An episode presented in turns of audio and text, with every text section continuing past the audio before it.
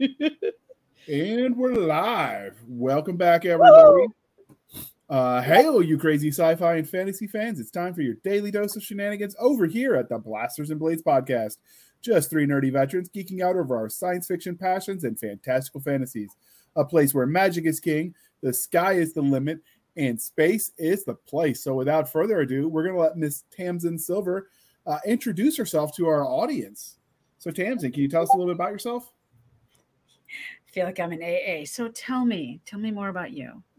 Um, my don't, we don't go to those kind of meetings here. no, we don't. We just drink the booze. Um, my name is Tamsin Silver, and I am an author with Falstaff Books, and I write both urban fantasy and historical fantasy. Um, I have been published for just about 10 years now. Um, I started off with small press, went self pub. Now I'm back to small press. Um, though I don't think I consider Falstaff small press anymore. I think they'd be considered medium press, but I don't think that's an actual title. Um, I uh, I lived in New York City when I got published, and now I live in New Mexico because research brought me here, and we'll go into that more later. That's a little bit about me, uh, other than the fact that I hold two degrees, one in education and one in theater, performance, and design.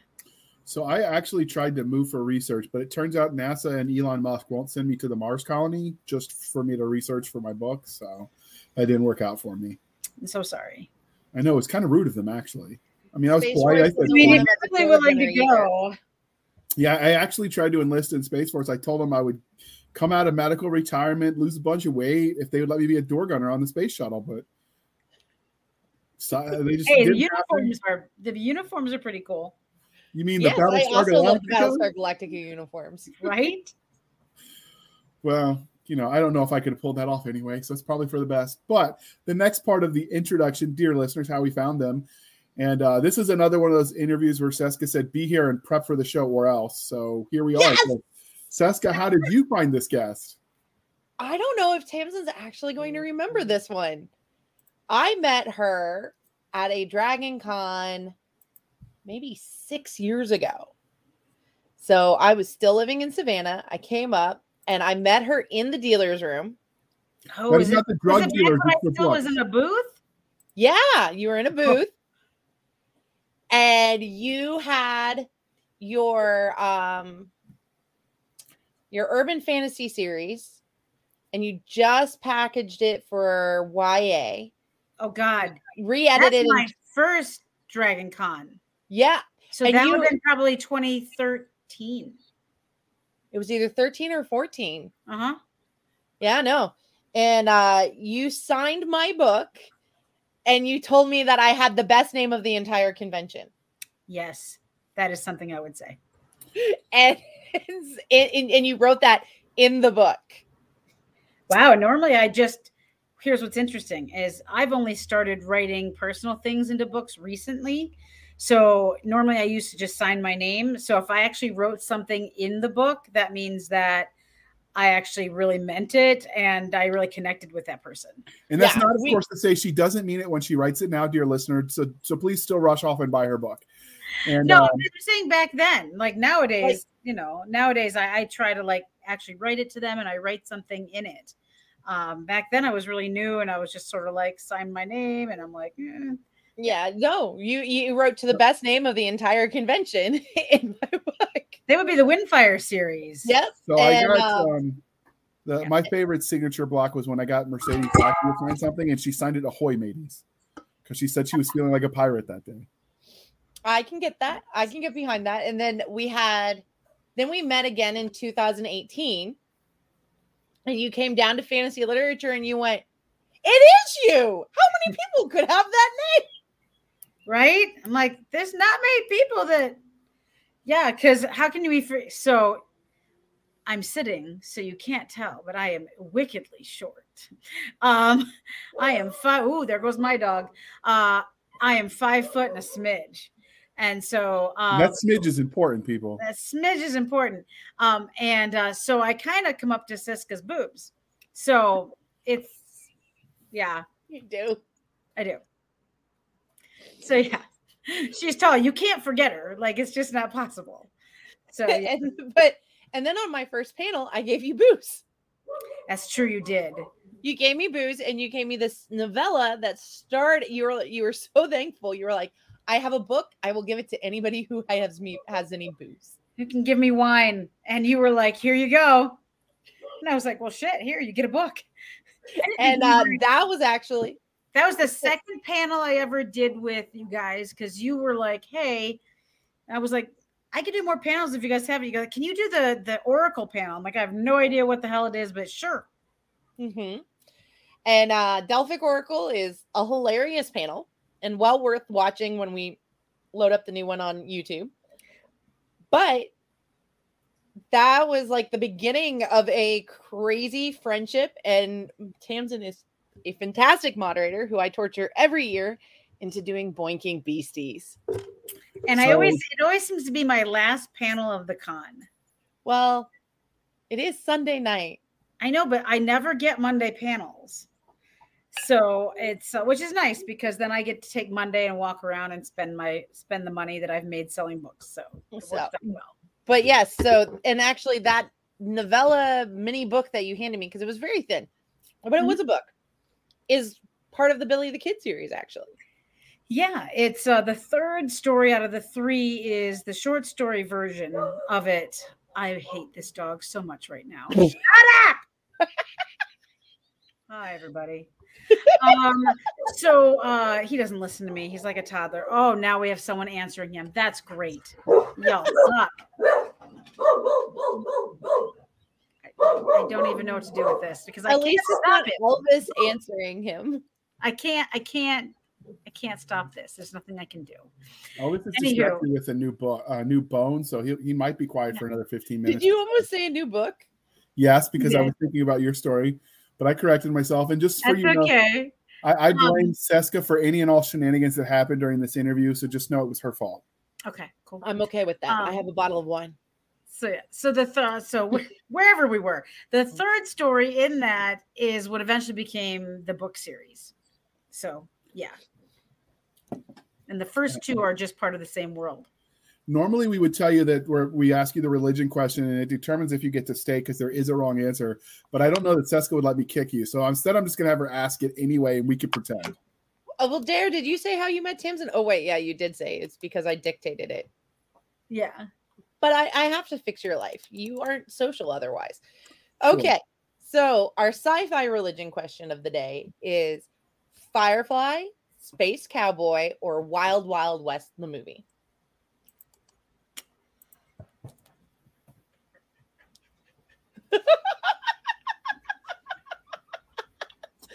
Excellent. Firefly. Very good. Hold on. As she shows we the cover. We can continue. We, we can go on and on. Yeah, I've got all kinds of stuff. So, yeah. I may have known the answer to this ahead of time. So, because we are polytheistic, how here are our fantasy religions. Oh, no. Shadow and Bones, The Never Ending Story, or The Last Unicorn? So this isn't a fair question because two of those I don't remember. Oh. And the only reason I know the third one is because of the TV show that's currently out.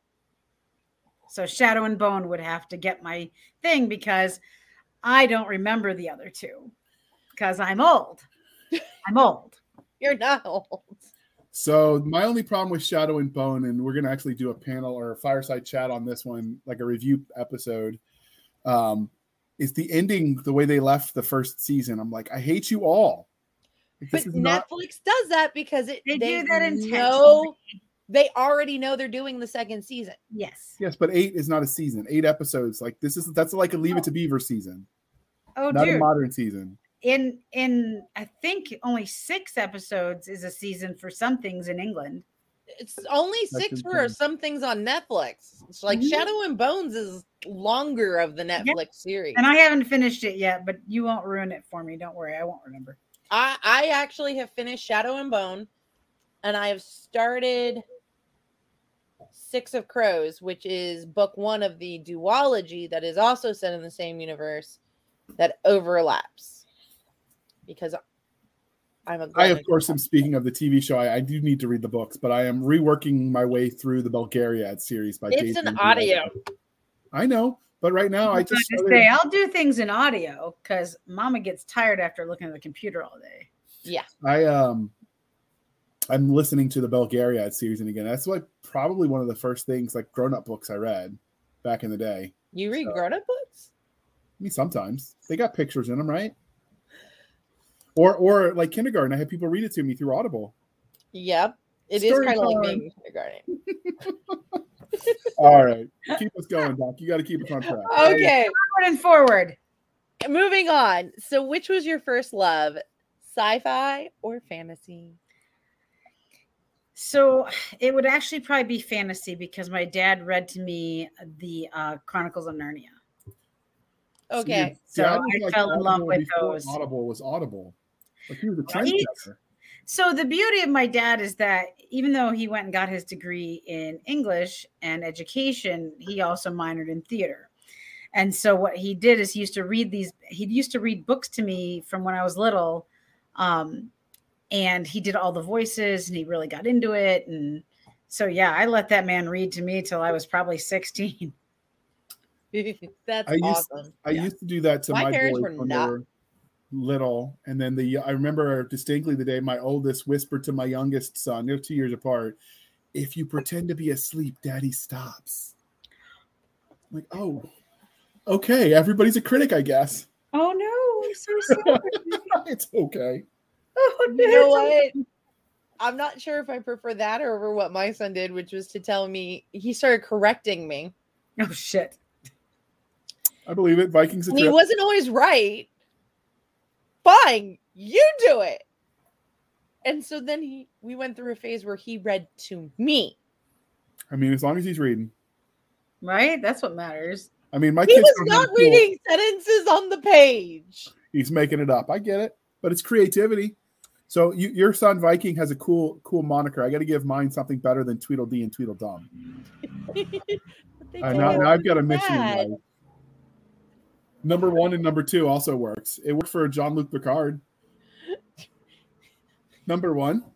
He wasn't I could- related to those. Number one, number two. That's right. Do you think I could get them to do the uh, the Riker pose, which is sort of like a modified Captain Morgan? Well, I've got- I mean, I've I got a guess that's weekend better. My my grandfather referred to us by our positions. He referred to my mother as daughter, Oh my god. granddaughter, grandson, younger grandson. I can appreciate that. He was army. he was artillery. Oh. I have So- seen some funny videos of veterans doing like they make their kids do the uh before you jump out of a plane lineup before they rush out the door to go catch the bus Oh in the morning. And I'm like, you know, I can I can respect the hustle. We had a family friend who used to feed his kids MREs for lunch. That's a lot of calories for a kid.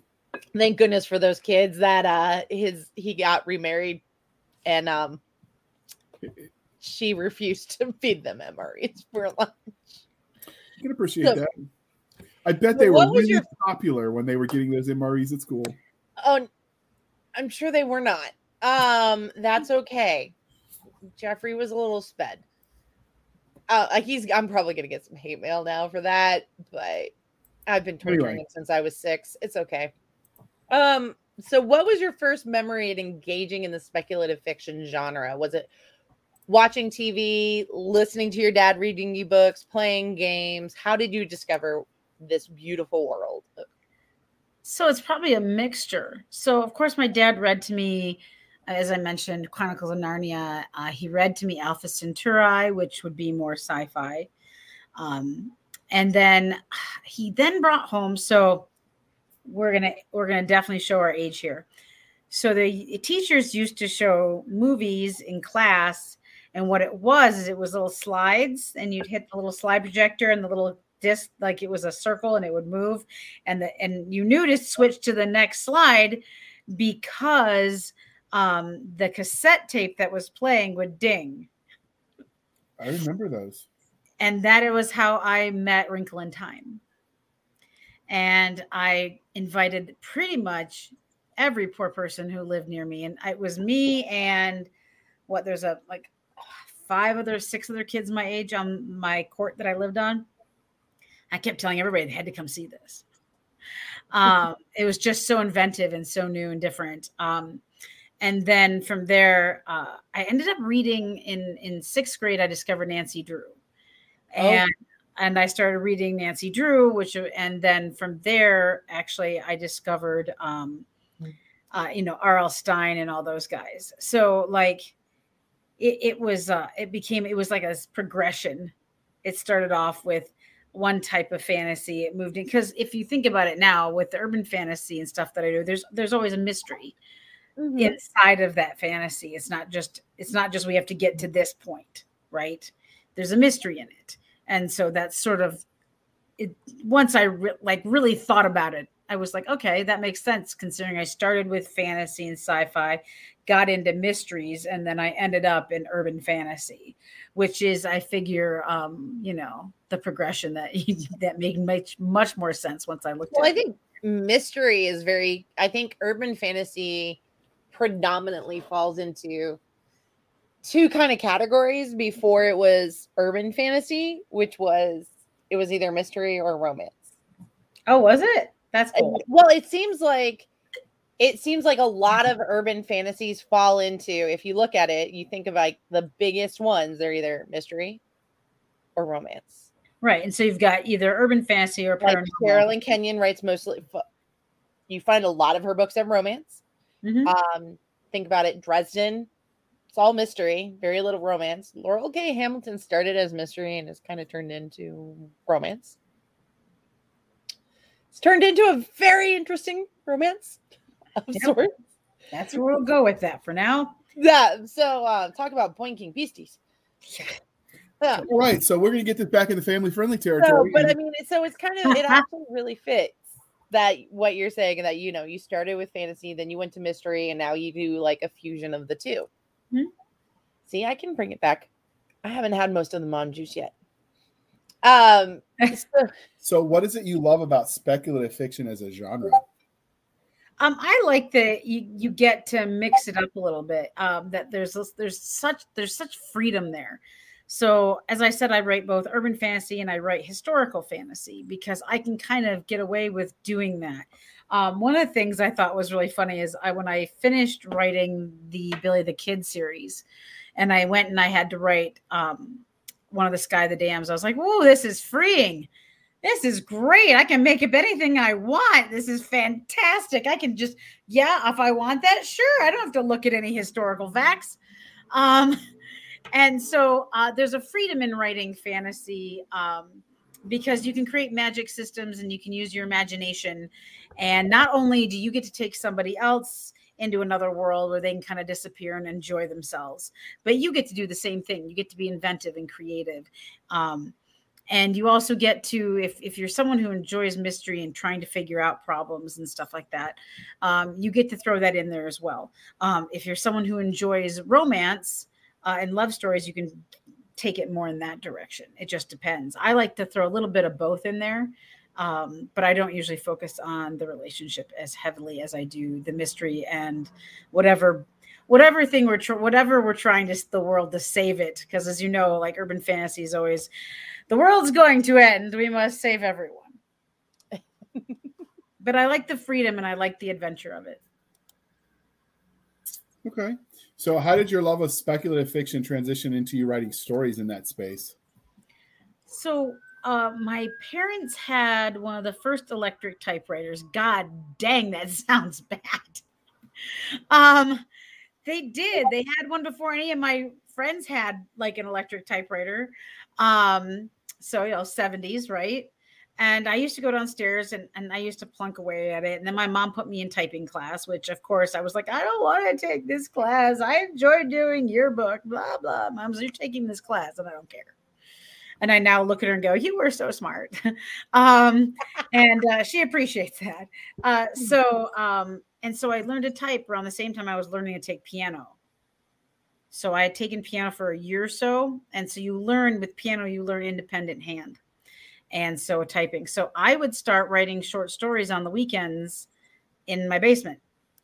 Um, and I just I loved going down there and just spending some time. And I'm an only child, and so um, I would have nothing else to do uh, on on a wintry afternoon in the weekend if I wasn't performing in a show or going to rehearsal. I would go downstairs sometimes and just sit and I'd write and come up with stories. I'd be down there forever. So eh, I think that one of the things that that drew me to it was it was it was a chance for me to tell my own to tell my own stories for me to be interested in, and share my own imagination. Because i used to play with barbies. Like that was as a little kid i would i had all kinds of them and i told full stories.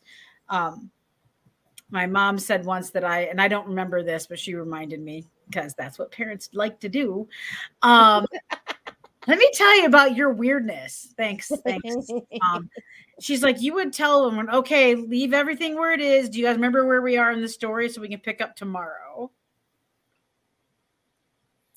So, yeah. So, I've been telling stories since Barbies. And apparently so, being a theater director. Pretty much, yeah. So many authors let their own real life experiences influence the stories they tell. So, were there any specific formidable moments that shape you as a storyteller? Um, so I was raised in a really Christian household, very, very much so. Um, and um, most which, typewriters were right. Sorry, mind you, mind you. Uh, unlike Sherrilyn Kenyon, I did not get raised with the people with the snakes and the tents and the. Um, it was just your typical Northern Baptist uh, upbringing. And um, Northern Baptists are different than Southern Baptists. Yes, yes, they are. They are. Um, and so, uh, what was interesting though is that um, if uh, if you read my books, you'll sometimes find I have discovered after writing a certain number of them that there tends to be a couple through lines, and that tends to be things about the soul and um, faith um, and stuff like that are very much who I am. And so they end up in my stories. Other than that, um, I'm also a very big advocate for the LGBTQ um, community. Um, and so a lot of my books tend to include characters of different different choices uh, and they and they also don't tolerate uh, any kind of homophobic or behavior racist behavior any of that because um, I don't either. And so that those parts of me definitely permeate into my stories uh, without question. Like there's a section in book two of the Billy the Kid series where uh, one of the guys uses the, the uses the N word for one of the Buffalo soldiers, and Billy decks him. That's a good idea. And but here's the thing: someone once said, "Well, that's you, not him. I said, let me tell you a little bit about Billy the Kid. He spoke three languages. He was oh. very much, he was very much uh, a part of the Hispanic community. Uh, he really loved the way the, the people from Mexico and the Mexicans lived. He spoke fluent Spanish, uh, Gaelic, and of course English. And um, I'm pretty sure that if he wouldn't let the the people, the white folk coming up from Texas, who had problems with people in New Mexico at the time, and they were very racist. Uh, I'm pretty sure he didn't like that, and if he didn't like that, I'm pretty sure he wasn't going to allow that kind of behavior with any other race. So yeah. I, I felt it was justified. So it's me and it's him, but yeah, but yeah, my books definitely have an equality uh, based uh, through line to them very often. Okay. So this was going to be a, a, little bit different for us, but you did mention that you had a background in the pre show in theater. Yeah. So do you think that your time on stage um, affects the way you write characters? Oh, yeah. Completely. Um, I mean, every what did I grew up doing dialogue, so I, I I get a lot of reviews talking about how my dialogue feels real, how um, especially if someone actually knows me, they'll be like, I can hear you talking to me. And I'm like, I'm so sorry. Oh, good. And, I'm not the only one.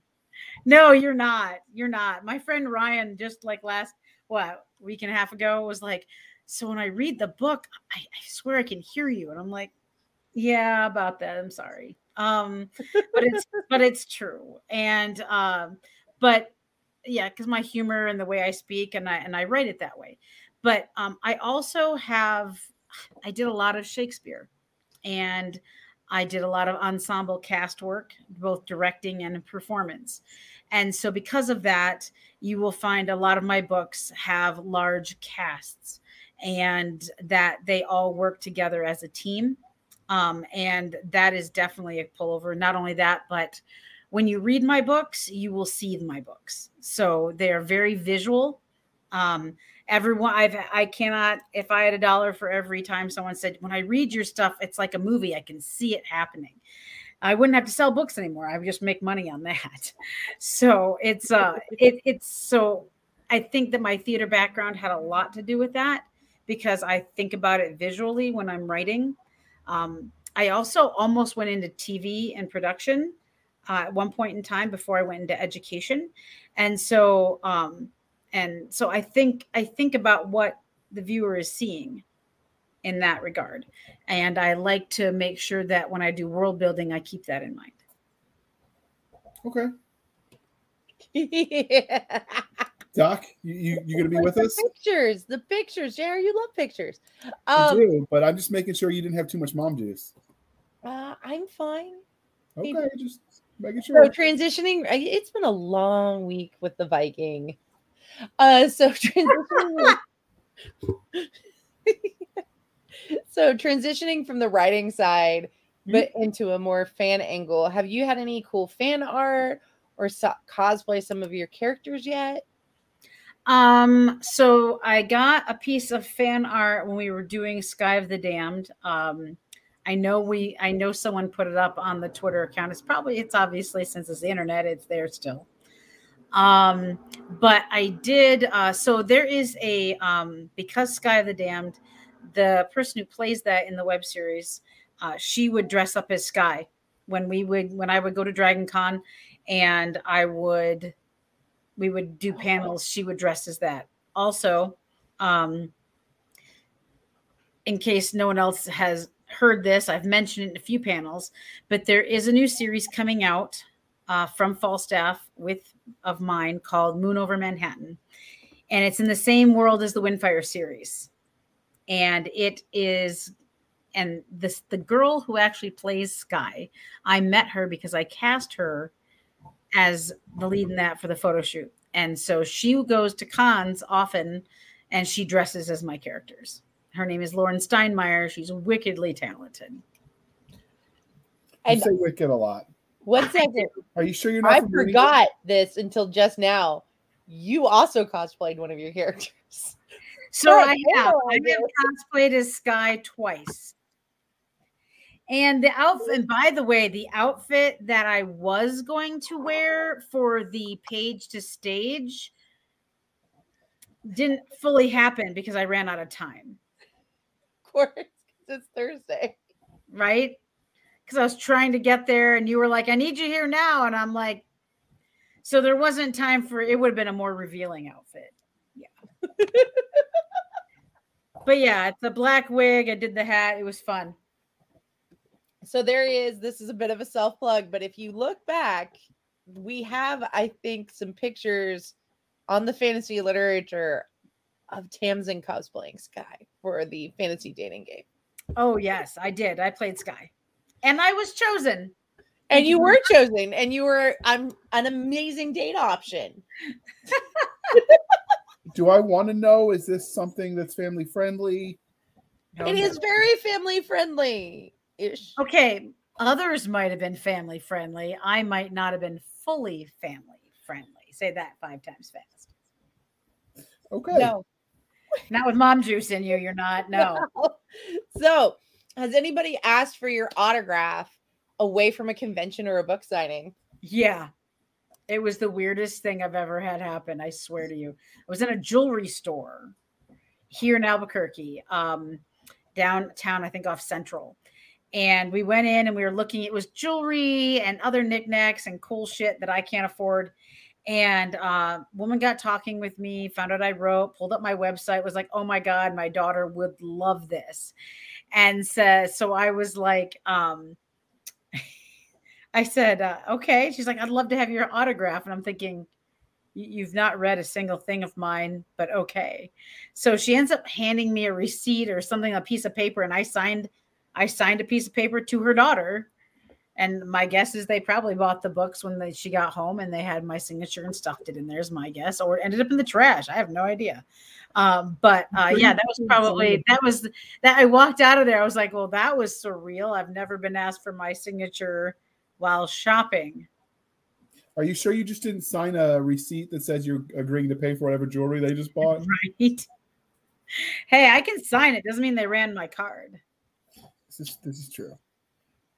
So, um, have you had what is your weirdest or funniest fan interaction since you started writing? Is it Cisca? Because that would would not surprise That, me. that would totally be on brand. That would be on brand, but you're not the weirdest. I'm so. Yes. Do you not know her? Oh no, I do. But trust me, I have one that beats that. Uh Oh, your God. Dark Side of the Con, which is a goth con in New Jersey in a hotel that looks like a castle. It's friggin' awesome. And Oh um it's run by it's run by Vampire Freaks. It's fantastic.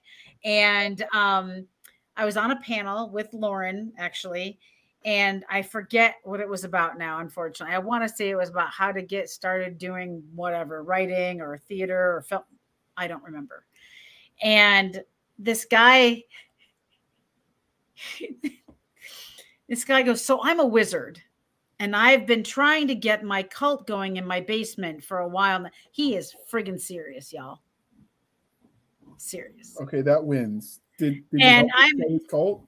And I literally looked at, and all of a sudden I feel my hand being tap, tap, tap, tap, tap, tap, tap. And it's Lauren next to me, like, what the, what the, yeah. And we're just sort of like, uh huh.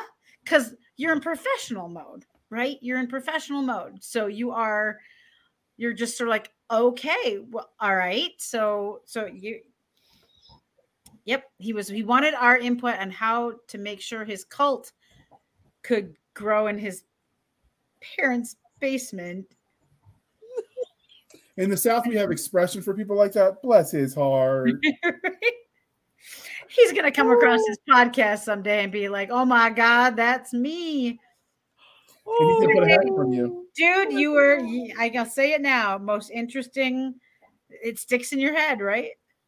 Oh, bless his heart. I'm a wizard. That's literally how he started.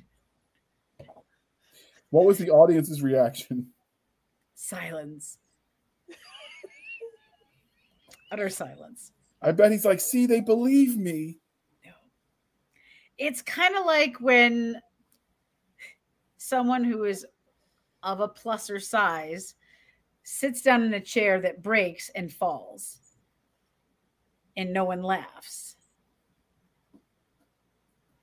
it yeah it's the same idea it was silence Yeah. Oh my goodness. I think that might be the one that wins. Um and that includes the one where Robert Ross had a fan explain the sex life of his characters to him. wait wait yeah. wait wait wait wait wait someone explain someone So Robert Ross about his own characters Robert Ross does like a, a fade to black. Like he has a couple characters who get married and like he's oh. like, Oh. yeah, they kiss and then they go into the what I call bedroom. Theater sex. What? Is- are you saying he does the thing what I refer to as theater sex, which is we all get into bed, the lights go down, lights come up, we've had sex.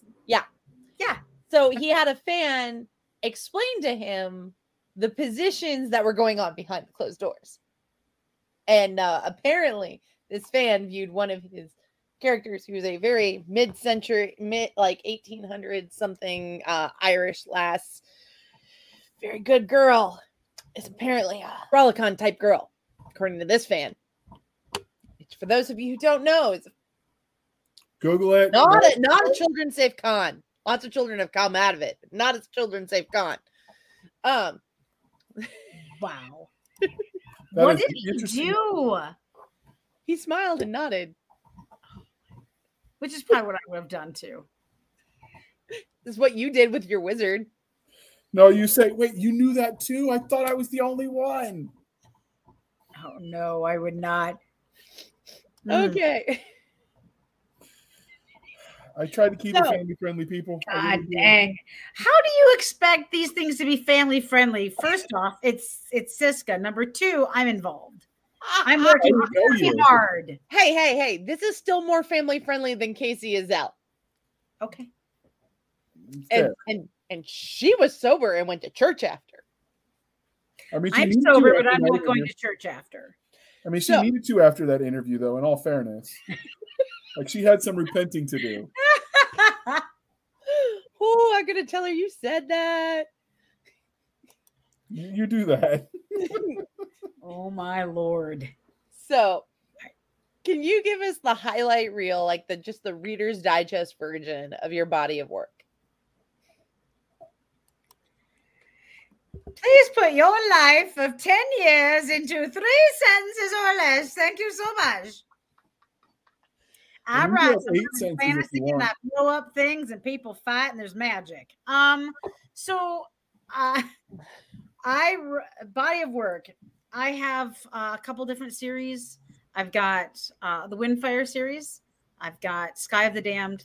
I've got a standalone called Mark of the Necromancer, uh, which has held like a four and a half, five star rating on Amazon since it came out, like 2013, 2012. I don't remember anymore how old that thing is. Uh, still one of my best sellers at conventions. Um, and then uh, I also have the newest one, which is the, the Untold Legends, which is the one with Falstaff, which is uh, historical fantasy and revolves around Billy the Kid in Lincoln County War and the unsolved murder of a waitress in Las Cruces in in 1949. Um, but my other stuff is definitely urban fantasy. The Sky of the Damned is actually also a web series that you can watch for free online. If you go to my if you just go to tamsinsilver.com you can find it there. You can also go to skyofthedamned.com and you can watch it for free. There's only six episodes. The first book is those six episodes plus the seventh episode. We never got a chance to film. So um so that's kind of the briefness of my of all my stuff i mean i could go into more but you wanted it Sharon. Oh, just blame me, why don't you? JR likes to do that too. It's always Doc's fault, just in case there was unclear. That's okay. I have big shoulders. so not what i thought you were about to say I have learned not to anticipate anything. It always just ends badly. So, while those all sound fascinating, today we're here to talk about the curse of Billy the Kid. So, where did you get the premise for this universe? And how'd you come up with the ideas? Was it psychedelic, Ouija board, overindulging in that uh, expired uh, trail food like chili What? and whatnot? No, no. It's the hot green chilies, man. yeah let's say it's hatch green chili um Oh, I miss hot green chili mac and cheese. ooh i could make some of that for dinner thanks so much um I don't even know what that is. I mean, I know what mac and cheese is, but oh hatch green chili honey. Oh mm, You're missing it. Mm. yeah exactly. Um so question uh okay. So we go back we go back a good amount of years here. Um i hadn't gotten anything into an anthology yet and i wanted to. It's one of the better ways for people who are self-published to kind of get their name out there. And uh, misty massey and the group uh, in the carolinas decided they were going to do a weird western anthology. And i thought i can do that. I'm from michigan. Midwesterners we're crazy. We're like yeah sure why not? I'll give that a try. And uh and so i was like well, what do i know about history out west? Nothing. I know nothing. So i google and i'm like oh hey billy the kid. I know about billy the kid no no i didn't not in comparison so i start reading and, and i go into wikipedia and i see this thing about john tunstall and about how he was murdered and how billy was there for that and how that kind of is what plagued him and and everything for what ended up being the Lincoln County War. And I was really fascinated by the monopoly of it all and how it re- really revolved a lot around money. Not a shock. Um, but I directed the Crucible when I was teaching high school. And we, that, for those of you who don't know, the Salem witch trials were about land. Okay. So I was very fascinated in the concept that, you know, it looks like it's this, but you need to pivot, right? and you need to look at what it really is about. And so, um, and so I said, well, I want, I can write a short story about this portion of it. And I saw the opening, and I did research, and I reached out and uh, talked to the people in Lincoln. I actually got a hold of someone who works at the Historical Society, and I wrote a short story, and I turned it in, and it got rejected. um, and it got rejected because they loved it, and here's why: they loved it. They thought it was a book, and they didn't want to tie up the rights with them uh, and they thought I should write the novel. And I had already made the decision I was going to write the book version of it. So I agreed with them. And as much as I was heartbroken, it was probably the best refusal I've ever had. And so they they had, so it ended up becoming a full series. Uh, books one and two are out, and book three will be coming out, I believe, this winter. As my dog. Yes, I'm very excited. Book three is going to be I'm really proud of book three. I wrote that during a goddamn pandemic, y'all. so, so do you know? This is a trick question because some people give the wrong answer, and I'm a history nerd. How many people did Billy the Kid actually kill? I wait. You can't see. There actually, I've seen speculation of nine, but popular culture credits him with 21. Popular oh. culture credits him with 21. He was he killed 21 people for his 21 years. No, no I, have seen the list that have nine. Yeah, um, no, I mean, like he was involved in the murder of some other people, but as far as he, you know, for a fact he shot and killed them, it's five. Well, I think they're they're using modern legal standards of accessory to the crime made him guilty of the crime. I think when they the if they do that, then yes, then you would end up counting.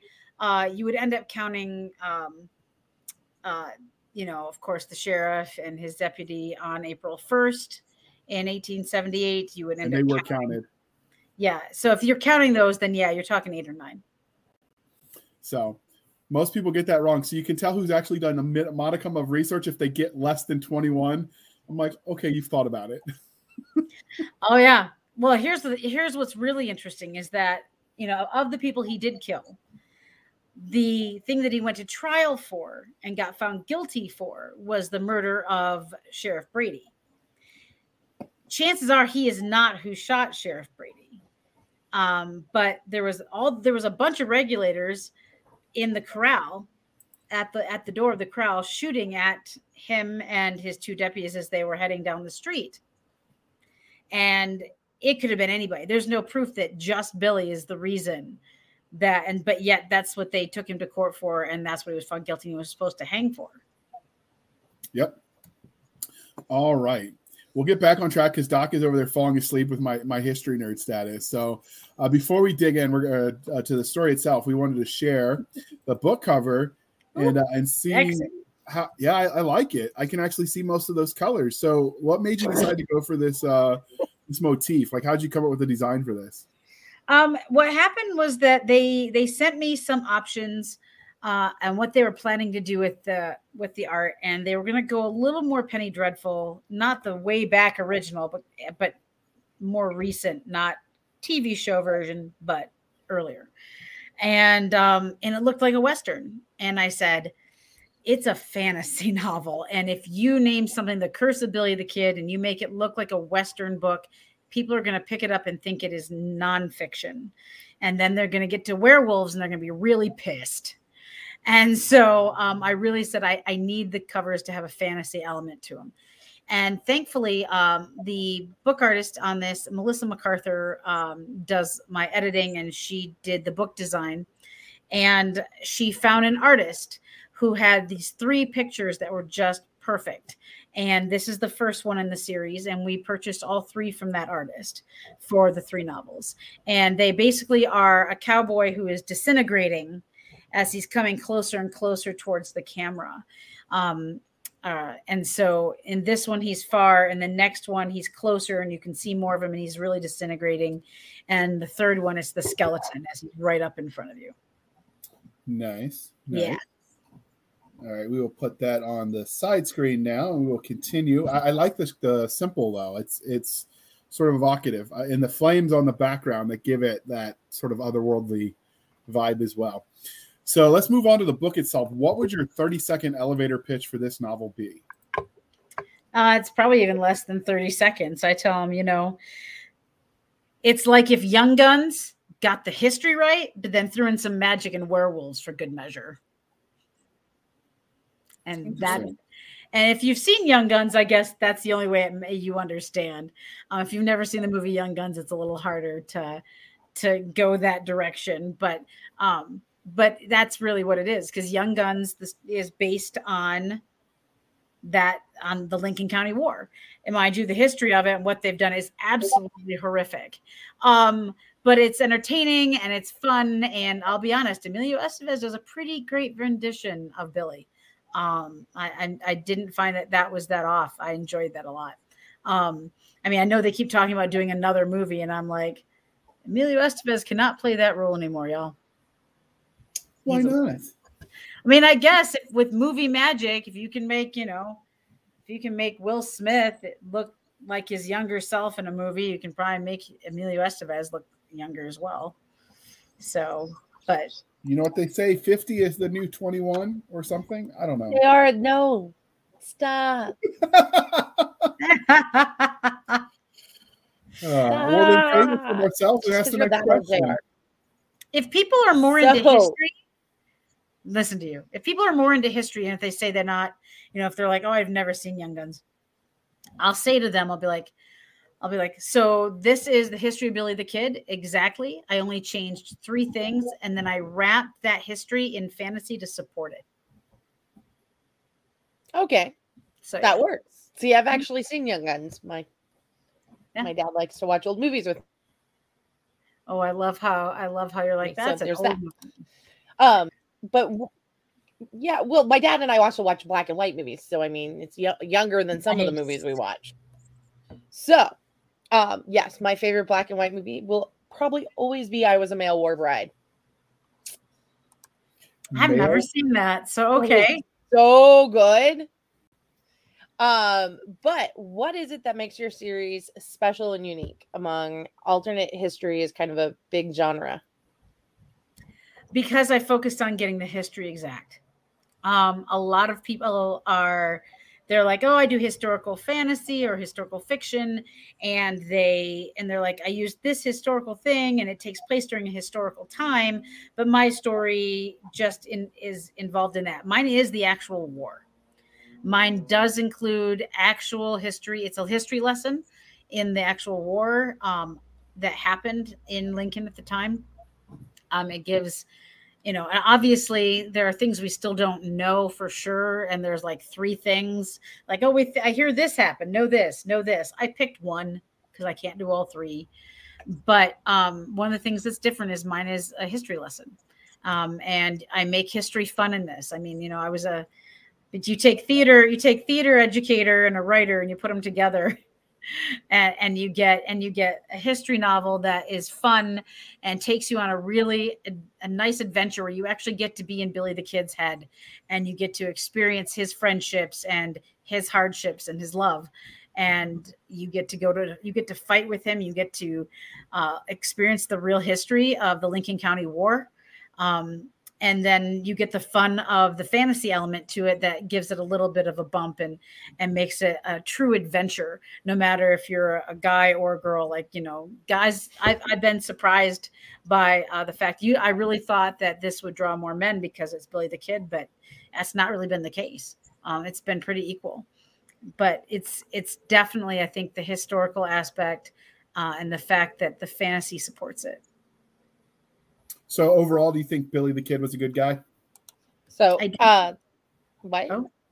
I asked her overall if she thought Billy the Kid was a was a decent human being that just caught up in the times, or do you think he was evil? No, he was a good guy. Um, here's the thing about Billy: he had a little bit of a temper. Okay, uh, but that's really not shocking. A lot of people back then, I mean, you're talking hundred and something proof booze, uh, two sheriffs for a county the size of South Carolina, a lot of uh, anger, and no money, and a lot of gunpowder. So you do the math. Um, but I think he was really caught up in a time period that wasn't for him, but he was loyal. And that is the one thing we have to remember that when he was there when John was murdered, John was one of the first people to really treat him well as a young man um, after he'd run off. And he was a little bit indebted to him. Now there are people that say that he looked up to Tunstall as a father figure, which I don't think so. I mean, Tunstall was in his mid twenties, uh, unlike in Young Guns when he's like forty something for some reason. Um, but uh, I think that he's known for being well spoken, uh, for treating women with respect. Um, he was known for being actually a well well dressed young man, even though you wouldn't see that in the one picture that's well known of him. Uh, it's because he just had come in from working in the fields. Um, but he spoke, as I mentioned, he spoke multiple languages and he was very much loyal. And he did have a temper, but a lot of people shot. And the fact that he only killed, like for sure, the number he did compared to how other people ran things there, uh, it says a lot. But um, yeah, I, I think he was a good guy, but I think he just kind of was born in the wrong time and place. Okay. All right, Doc. Sorry to interrupt. You can go back to your regularly scheduled questions. well, I was going to ask her which tropes does she think the curse ability kid hits best because I uh, love uh, my tropes. The reluctant hero. That's a that's a that's a trope that that I think Billy hits well because because he does have a lot of flaws, you know, and because he doesn't see himself as some savior, and yet and yet he is the one that's going to make the last call. If you look at the history from the last day of the five day battle, um, McSween had become kind of catatonic. The house is burning down around them and they've got to figure out what to do. Billy is young. He is all of like what? God, at that point, he is, geez, eight, 17, 18. He's, he's really young.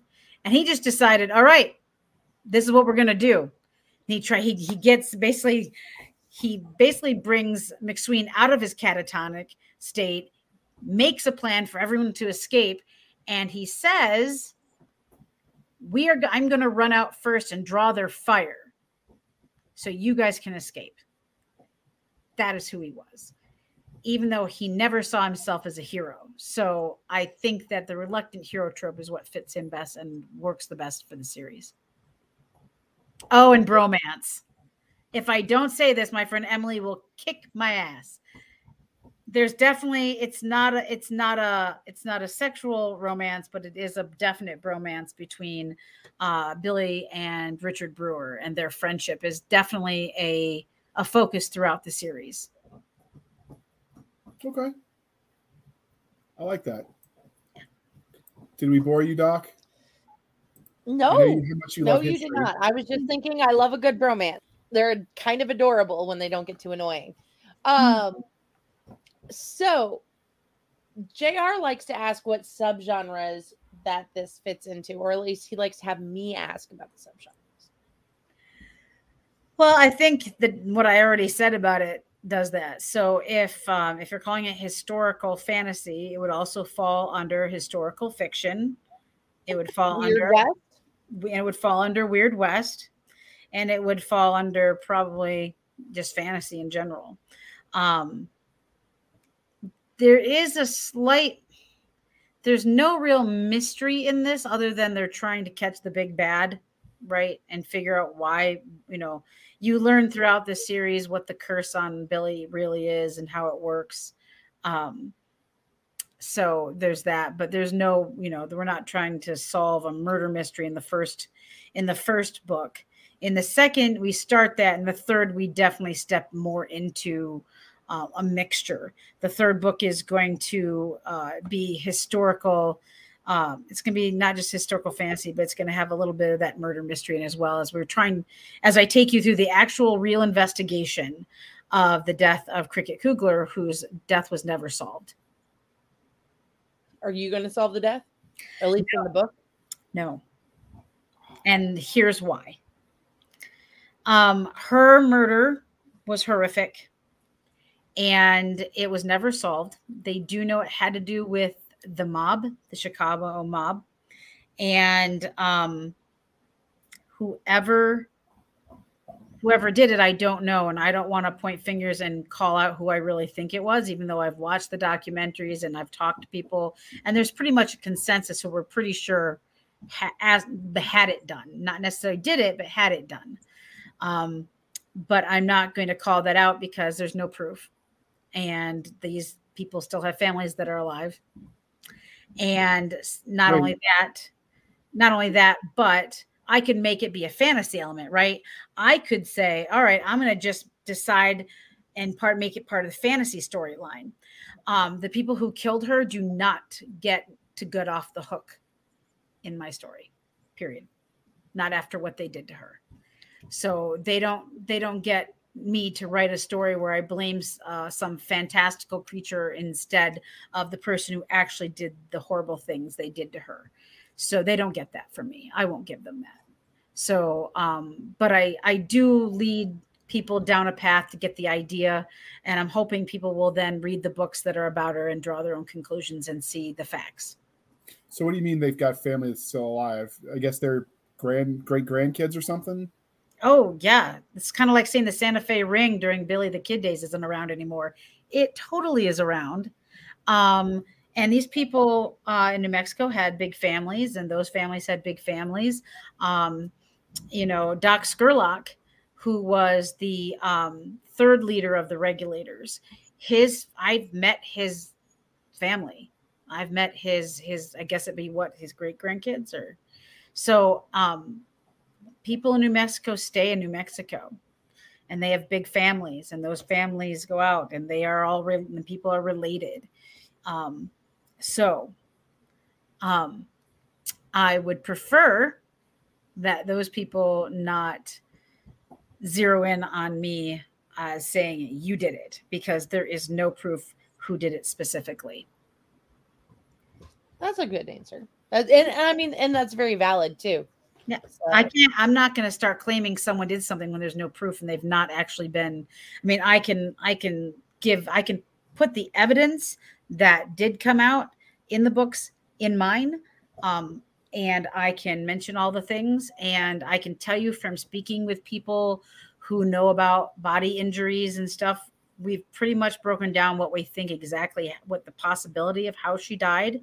It's not cool um, and uh, so it's one of those things where I don't I don't want to make claims because what if in 10 years suddenly some piece of paper is found and they know who killed her and then then I'm no longer historically you know what I mean? So not only that, um, I don't like I said, um, I would never like to take that person off the hook for what they did. So I won't in, invent someone who is the reason. Fair enough. She deserves better. So, can you tell us, going back to Billy the Kid, kind of how, well, you kind of have been telling us all about Billy. So, um, and not, this is really unusual because normally we're like, so how do you create the character? You, you, you create the character through, um, research. And I guess that's what makes him so unique in, as a main character is that this is actually almost a biography you're pulling so much from the real person well well maybe maybe it's not so how much of billy the kid as you wrote him is billy the kid the historical figure and how much of him is billy the kid as envisioned by tamsin silver um, I would say it's a 75 25 split. Um, I used a lot of what I read about him to build who he is. Uh, but of course, it's going to have my spin on it, right? I'm the creator. Um, it's in my head. Um, but um, I, I feel like in in some ways that it is, you know, I wouldn't say it's 50 50. I, I, would say there's more history there. I mean, obviously, with all the dialogue, no one knows for sure what dialogue is what, right? I mean, some of the lines we know things he said, and I use those, but those are like a handful of lines, right? So if you go that direction, if you're talking about as far as things said, then then it goes the other way, right? 25% maybe you know history and 75% Tamsin. So um but there are characters in the story that are fake. So um I do have a witch, um I do have a shapeshifter. Um he's a he's a skinwalker. Um, and I have I have a couple fantasy creatures and people who I invented for the storyline because I needed them. So uh, so there are there are creatures and there are people in there that I invented, but the majority of the characters in the story are historical. Okay. So, um, can you tell us anything about any of the cool secondary characters you have? Um, other than Brewer, um, I mean, mind you, I know. Do you consider Richard Brewer a, a, a, secondary? The second book has his name on it, um, which I have. I don't know. Hold on. I think I have it here. Here we go. That is the cover of the second book. Um, mm-hmm. Brewer is uh, a secondary character, obviously, since it's not from his point of view. Um, he was a very honorable man, and he died way too soon um, in history. And so uh, the fact that I get to write him for longer than he really lived is really fantastic.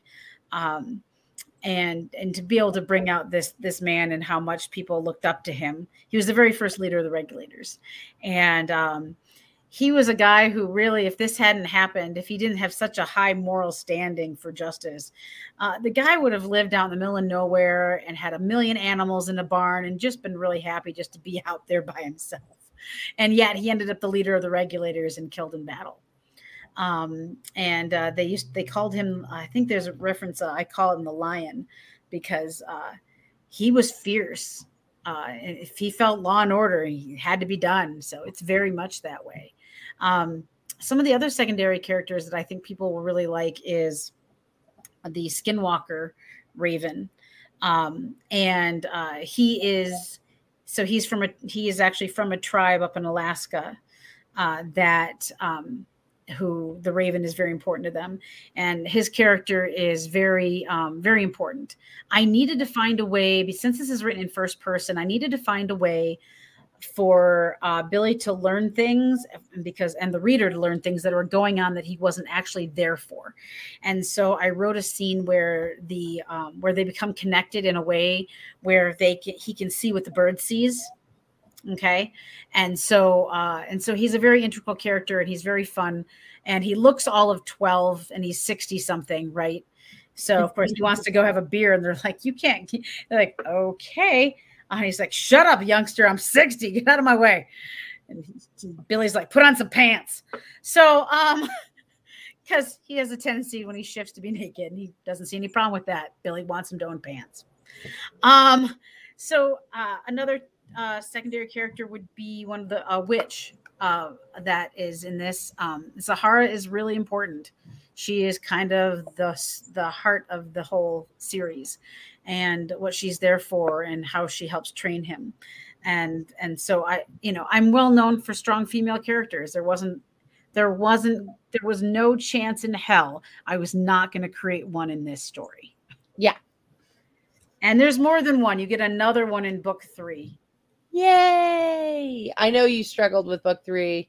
Oh you my occasionally call me and be like like okay that was a lot of profanity so i guess your writing's not going well. And you're like no it's not no, no, but Kennedy's a great character. I'm looking forward to people meeting her. You don't get her for much of the book, um, but there is a chance I'm going to write a prequel story with her for when she was solving crimes in New York City.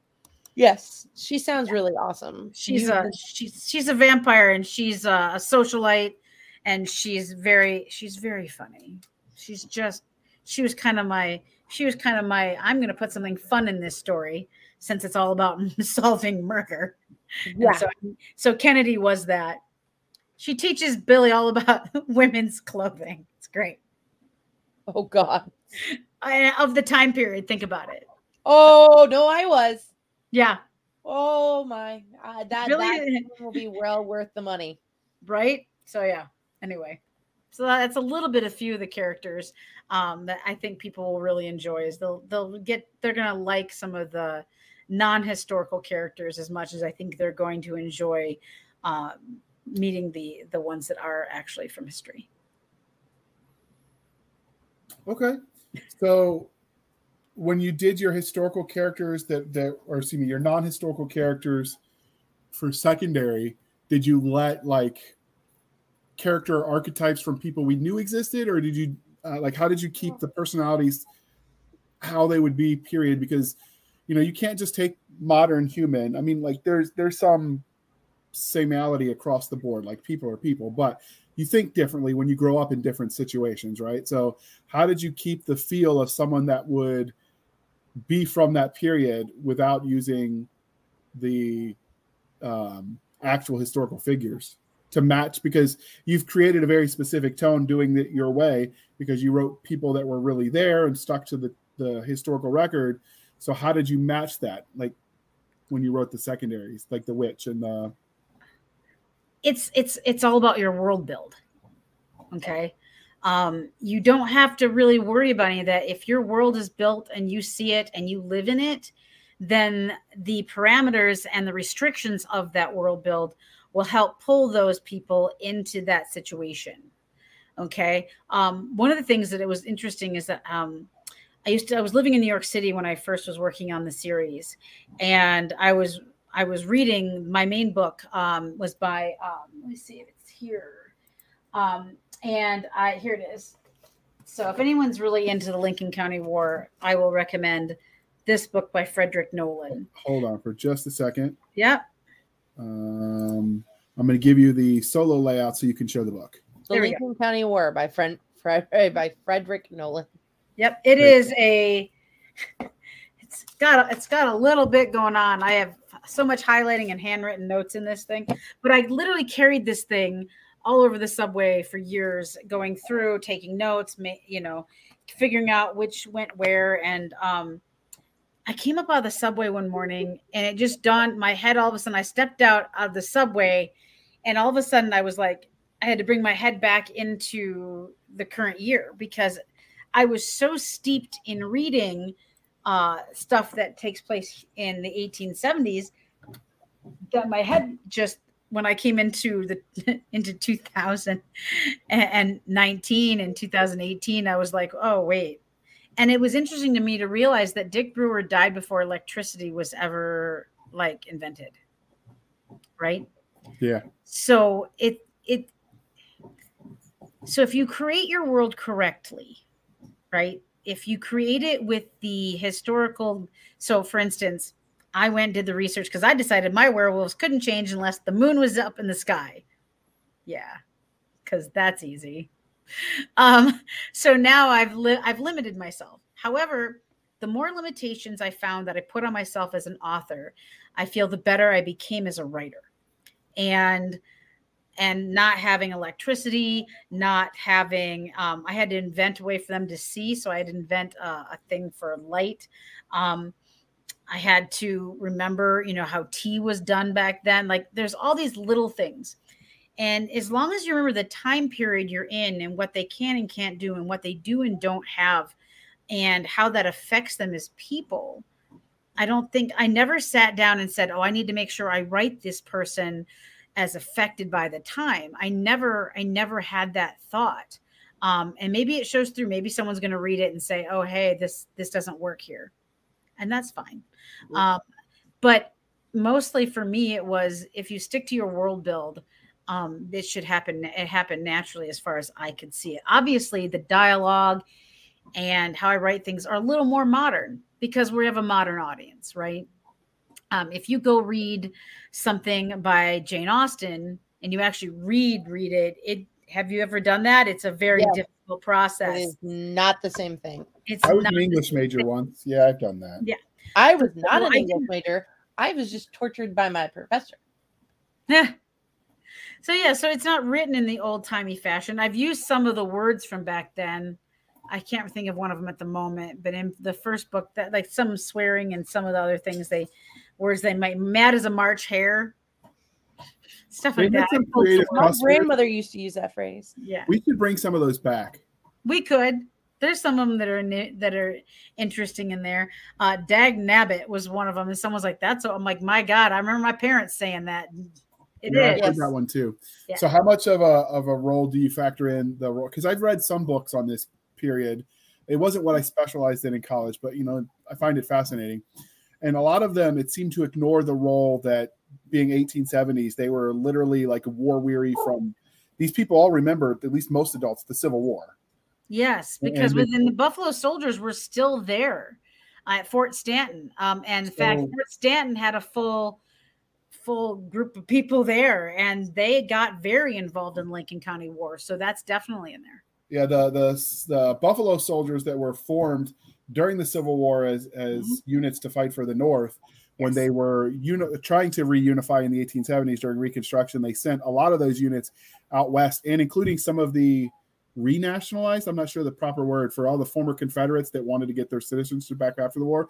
They sent a lot of them out west to populate it to get like get mm-hmm. distance from from the Confederate states areas. And so a lot of those Buffalo soldiers, at least the senior sergeants, would have been veterans of that war. Yes, that is correct. I, that's every time I read and they don't factor that in, even just on the, the the local psyche, it always irks me. I'm like, no, no, no, no. Those kind of things just don't happen and have no effect on you.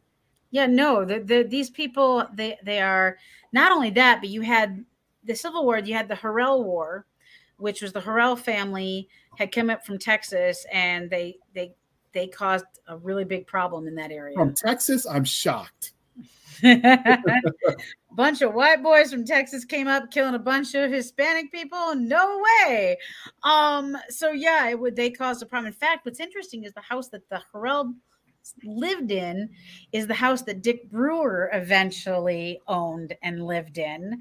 And then Frank Coe bought it after Richard passed, and it's now known as the Coe Ranch. And I've been in it. Cool. Yeah. So, um, other than you know the the werewolves or the all of that kind of stuff, who are the bad guys that you have Billy the Kid fighting? Um, so I because Billy's family is from Ireland originally, and because um, Dolan and Murphy were Irish, I went to look at Irish folklore, and I came across uh, a baddie, and she was considered the uh, the basically the head of the dark realm of the other world. Okay. She is the queen of that. And pronouncing her name is really horrible, but I will do my best because I didn't I didn't create her. I didn't come up with this horrible name. It is it's in you can find it in Google, but it looks like the word is Skaach and it said ska and it's Gaelic. And she was, and uh, it said that she was the creator of monsters and heroes. And I thought that was a fascinating idea to explore. And so uh, she is the big bad. Uh, Billy cannot have his curse cannot be lifted until she's dealt with. And she's from the other world. She's like she's not a god, but she's darn close. And so she's just happens to be on our plane because she was bored. Um, and so she's wreaking havoc. As you uh, do when you're as, bored. As you do if you're an evil god. And um, and so hey, boredom is evil. Right. And so uh, she is the big bad for um it for him for the entire first for these three books. So we all know, and this is going to be spoilers, people, but Billy the Kid dies in the end. Uh, so at what point in this series arc is he taken out? Um, is because obviously that's the conclusion. Well, presumably the conclusion is when he dies, but he could have joined Elvis in, in you know, Tupac and, and wherever that other right. Is. All right. So this will be a little window into the other part of the story. So the story takes place in two time periods. It takes place in 1878, and then it also takes place in 1949. Billy is the protagonist in both time periods. He has not aged. That is part of his curse. And so um, he does not die in 1881, but you'll have to read through the end of book three to see how he gets out of that. I'm just going to ask you one question Can there be only one? no.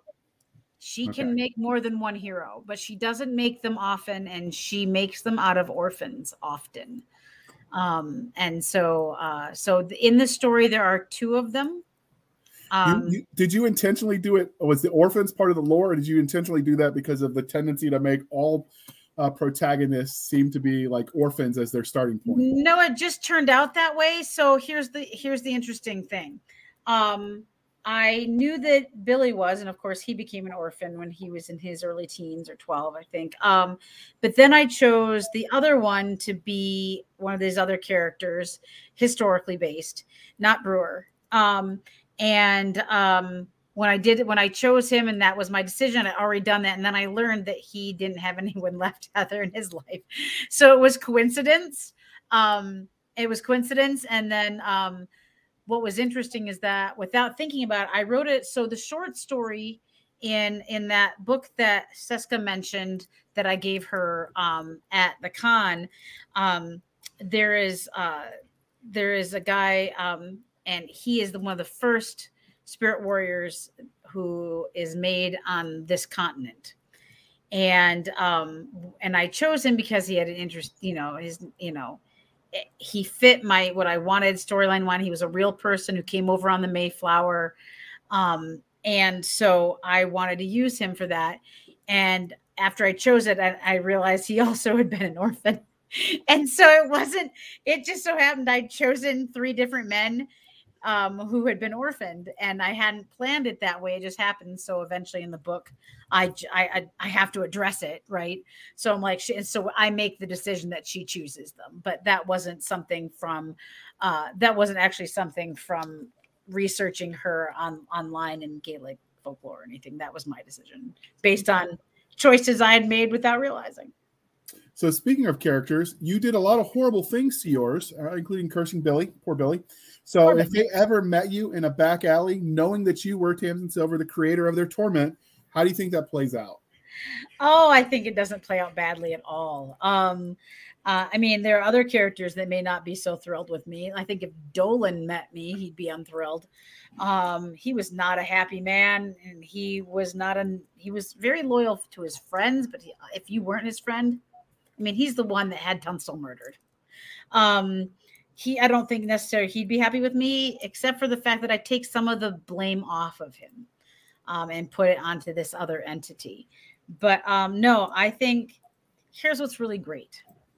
Everybody knows about Billy, um, but he's never he never really gets to be seen in this kind of heroic light with his real history and choices. Um, I think I think he'd like the fact that we did, you know, that I sat down and did this. Brewer never gets talked about, and there's a whole book with his name on it now. And I think it's important people remember him for who he was. And um, and cricket, um, cricket saved New Mexico from becoming basically Las Vegas everywhere. Okay, in the state, um, she saved this state, and so I thought, I think if they all got to see me in a back alley, they'd buy me a drink. Awesome. Hopefully not back alley drink. You know, you want something a little higher class. um, not a little higher class. Billy you went there, Jr. You really went there. You really went there. I mean, you know, I do what I can. I have standards. So, well, at least one of the three of us does. Yeah, I have standards and the discipline to enforce them. uh-huh. So finally, uh, what can you tell us about the universe and many worlds where the story is told is as much uh, character as a protagonist and an- antagonist. So obviously this is set in the 1870s, so we know what that is. And if you don't, there are history books people and your education department failed you. But can you talk a little bit instead about where you veered off the the the path with the history? Yeah, um, as in the fantasy, or is in going into the other time period? Uh, it's the fantasy because you know that's what's going to make yours yours different than just a standard right. historical novel. Um, so the fantasy element of it has to do with um, this friendship between Brewer and Billy, and what happens with Brewer. Um, and I don't want to give that away, um, but I wanted to, with the fantasy element, it really makes you question, makes you question the authority. It makes you question what you're told. So, for instance, they tell Billy these are demons. You're killing demons. And one of them is back in human form is in is in wolf form and looks right at him and he can see the person and he starts questioning what's really going on here why are they why does the why did the regulators the people in charge of the regulators that those people based out of england um you know did they lie to me am i killing am i killing someone who's not a demon and it's um and so it's a little bit of a of a questioning of a growing and um and understanding who you are as a person and what you stand for um, as you start as he starts going okay well i know these people told me this but what do i see? What do i see on my own? And what do i learn and what do i understand? And so um, but it also gives you you know and some of those are still bad people underneath the, sh- the shifting of their shape right? And so um and you and throughout the series you get to learn how he can save them.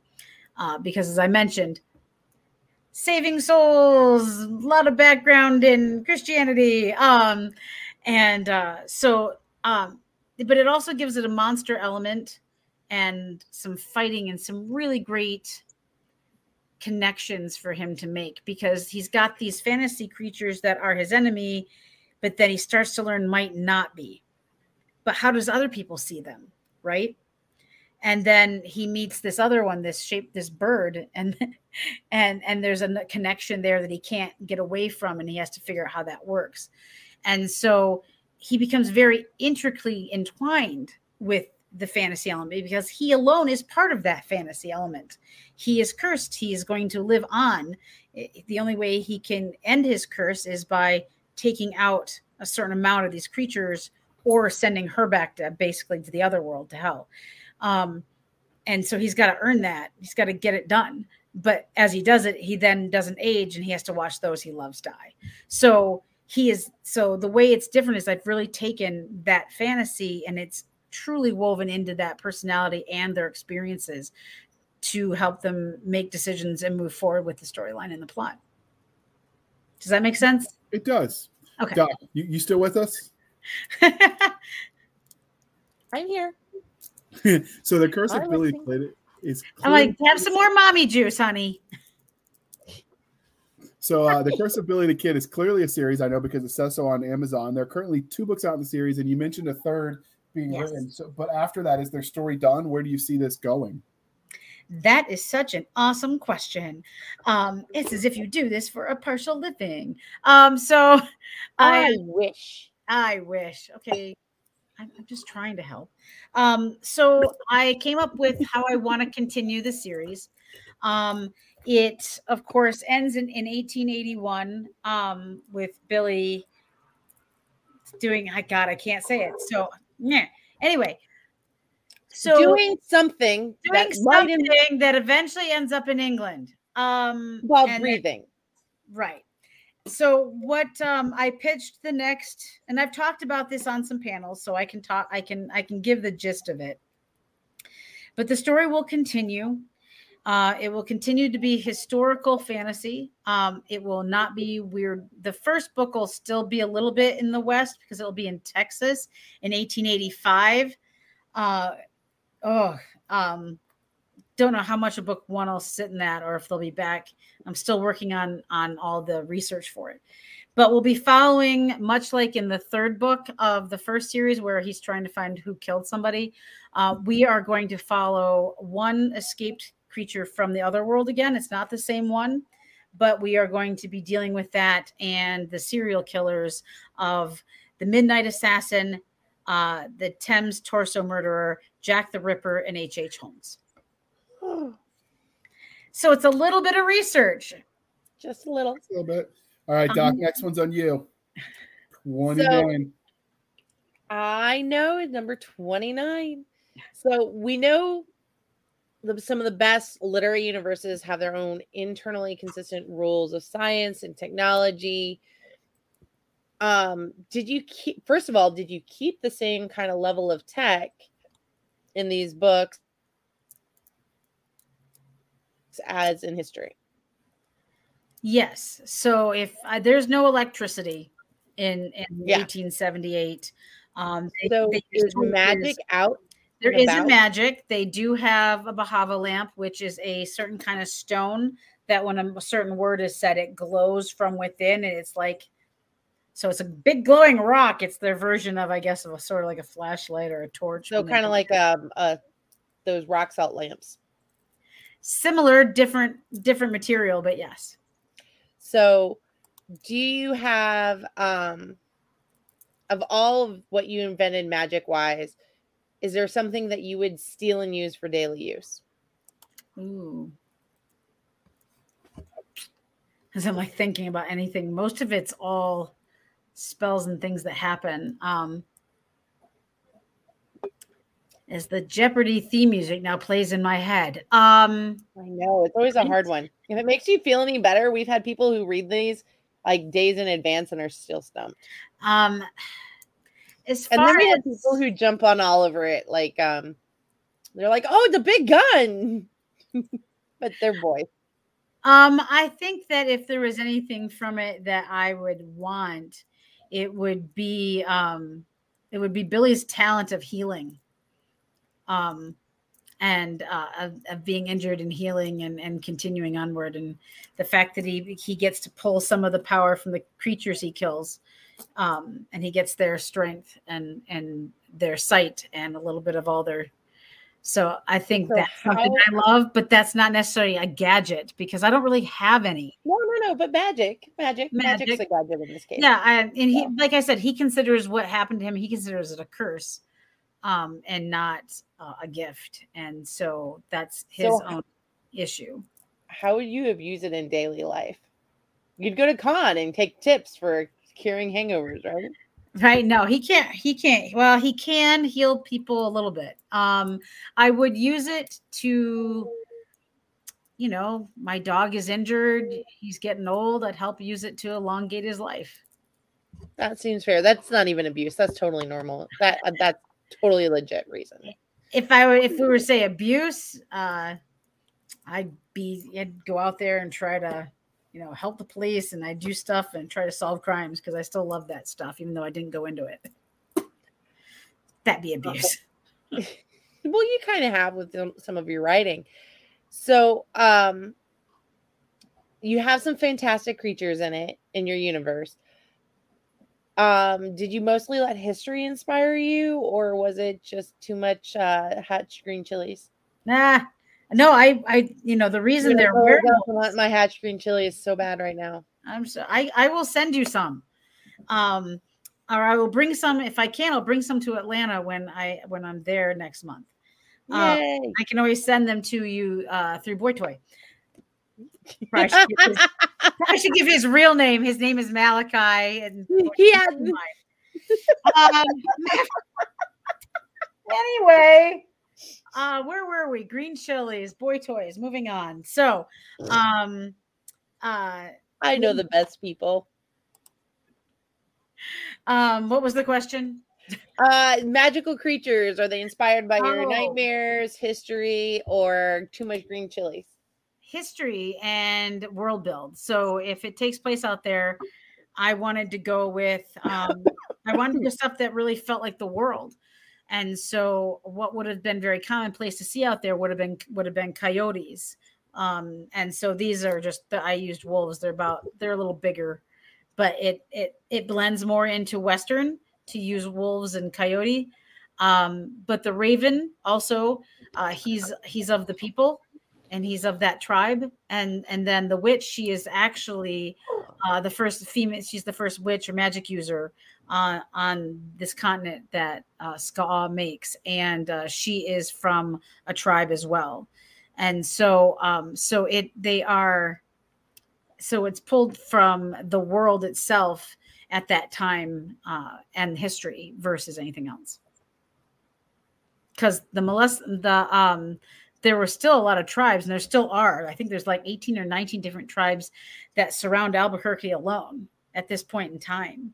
Uh, but the mescalero were obviously um, around a lot uh, in that area specifically um, and uh, she is not but she's of another tribe and she was raised by a dog soldier and so it's it's so it's a lot of history based for building those characters if you want to see Albuquerque, just watch Witsec, the TV series that was on a couple years ago. It was filmed there. yes that and of course breaking bad was filmed here everybody Fair. I didn't watch Breaking Bad though, so oh yeah no you can watch breaking bad and i've watched some of it and i'm like oh i know where that is and that is it's like watching law and order for me where i'm like that's not a real stop in new york on the l train yeah, yeah, the good old days. All right, Doc. Before we wrap this up, did you have any questions you wanted to throw in there? You've been so silent. I have been, but I've been listening because I like hearing Tamsin talk about Billy the Kid and history. and I just like having my friend around. No, I miss Okay. you. So clearly the interview is winding down, but before we wrap this up, was there anything about the curse of Billy the Kid that we didn't ask you that you wanted to tell us before we moved on? Uh, no, no, you guys hit on a lot of the important things for me, uh, which is character building, world building, and that it's a really, it's a really fun adventure. Um, I, I always say to people, I'm like, look, if if you don't even have to be a fan of Weird West, if you just like to go on an adventure with characters you enjoy, this series is for you. And it's immersive, and it's going to be entertaining. It's going to make you laugh out loud um, and it's going to make you cry. And I think that all good series takes you on a full roller coaster of emotions and pulls you into the storyline. And I think this really does that. And um, I really can't wait for book three to come out. Um, and for you guys to get to the end of the first three uh, books in the series and get to meet some of the people that I bring about in book three. So are there going to be audiobooks for these? So yes, uh, there will be. Um, I know that it would have been out sooner. However, there was this thing called COVID, um, and then there also was this thing called Audible Gate, and there's so there's been a few little roadblocks that have gotten in the way of these becoming audiobooks. Also, they are um, they're kind of thick and they're long, and so these things um, these cost a bit to do because they're longer stories. Um, I do know that one of the things John wants to do um, is after the third book comes out, he wants to do an omnibus of it. Um, he's doing some really cool new covers where these books, when their third books are out, it's an omnibus hardcover and it's one color with just an emblem. So, like all of Chris Jackson's dragon stuff would be a solid color with a dragon. Uh, Darin Kennedy's uh, Gambit series would be a solid color and then a pawn, and mine will be crossing guns, I do believe. So, but once that's uh, he wants to do, um, he wants to go ahead and get uh, the audiobook for all of them done and put them out together. Okay. So before we let you go, uh, I'd like to harken back to our old reminder to you, dear listeners, that we did back when we were the sci-fi shenanigans. I'll assume you're here because you too like to read good books. So please be kind and speak your minds on the reviewing platforms. Your reviews help the right readers find the right books. Having said that and done our due diligence for everyone, Tamsin, can you tell listeners how they can find you? Yeah, um, I am on Facebook under Tamsin Silver, and same thing with Twitter. And you can uh, also find me at tamsinsilver.com. And soon, oh boy, I'm going to be doing videos on, God help me, TikTok. Um, my uh, I'm- know Eh, i will not be doing dances that will not be my world but i may be doing some rants on other things uh, talking about writing and other stuff like that as well. So um, you won't find much you won't find anything there now but an account but there will be videos coming very soon there as well but obviously the website's the best spot to get links to all the things that i do um, i find most of my time for facebook um, but if uh, if not if that's not your jam, hit me at Twitter. Okay, and you can find us on our website at anchor.fm backslash blasters tack and tack blades, anchor.fm backslash blasters dash and dash blades. We're on Twitter at SF underscore fantasy underscore show, Sierra Foxtrot underscore fantasy underscore show. It's almost like the SF means sci fi people. You can email us at doc, behave yourself. You can email us at blasters and blades podcast at gmail.com. Again, that is blasters and blades podcast at gmail.com. Send all of the hate mail to Cisca at blastersandbladespodcast.com. We have our Facebook group where all the shenanigans happen at facebook.com backslash groups backslash blasters and blades podcast. Again, that is backslash groups backslash blasters and blades podcast. You can support the show over at buymeacoffee.com backslash author J.R. Handley. Again, buymeacoffee.com backslash author J.R. Handley. Be sure to put in the comment section that it is for the podcast. Uh, and with your contribution, we will keep Doc Cisca and Nick Garber duly intoxicated. They will Nick doesn't get any unless he shows up, though. This is true. Uh, stupid day job. They will drink until their liver surrenders. Never surrender. Uh, you can also support us over on anchor.fm backslash blaster stack and tack blades, which has a reoccurring option, much like Patreon. All help has been uh, appreciated with your kind contributions to the year 2021, which is almost over for us because we reset in December. Uh, we have paid off our, our overhead, so we are officially in the black, I guess. Uh, in the positive, I don't know the the the mathy book. Someone else does my money, people. I have a business manager for a reason. Okay. I, th- I think you're not in the black. Black means you're in trouble, isn't it? Like that, That was what the red was. Black Friday. I mean, you would be if you're breaking even. Wouldn't you be? In, you would be yellow, maybe green. You know I'm colorblind. This is unfair. I I know. think it counted. I'm colorblind. This is unfair. I have no idea. I don't do money, obviously. Me either, clearly. Uh, but before we let you go, because Doc's about to read the exit spiel, I, I have to see if we're going to let you come back. So you got to answer this question the correct way. Pineapple on pizza, yay or nay? Oh no. I love pineapple on pizza. Yes. Whoa! you wound me, madam. You wound me. I I'm was like so ready to sorry. be your bestie. You were talking history and nerdy to me, and then I'm like, I oh, know. I'm so sorry. It's because I have a sweet tooth, Jr. I'm so sorry. I blame. I blame my. I blame my hereditary, my DNA. It comes from someone in my family. It's not my fault. fair, fair enough. We'll, we'll we'll accept that this time. All right, Doc, bring us home. So, for all those who love pineapple on pizza, yes. Heresy. Ah, it's okay. You'll get over it, JR. It's all right. So, thank you for spending some of your precious time with us and meeting my friend Tamsin. For Nick Garber, JR Handley, I'm Cisca. This was the Blasters and Blades podcast. We'll be back next week where we indulge our love of geekiness, nerddom, che- pineapple on pizza, cheesy jokes, picking on JR, and of course, Mommy juice. mommy juice. I was gonna say. It's been a week. All right. You have a good one, people. Thanks so much for having me, you guys.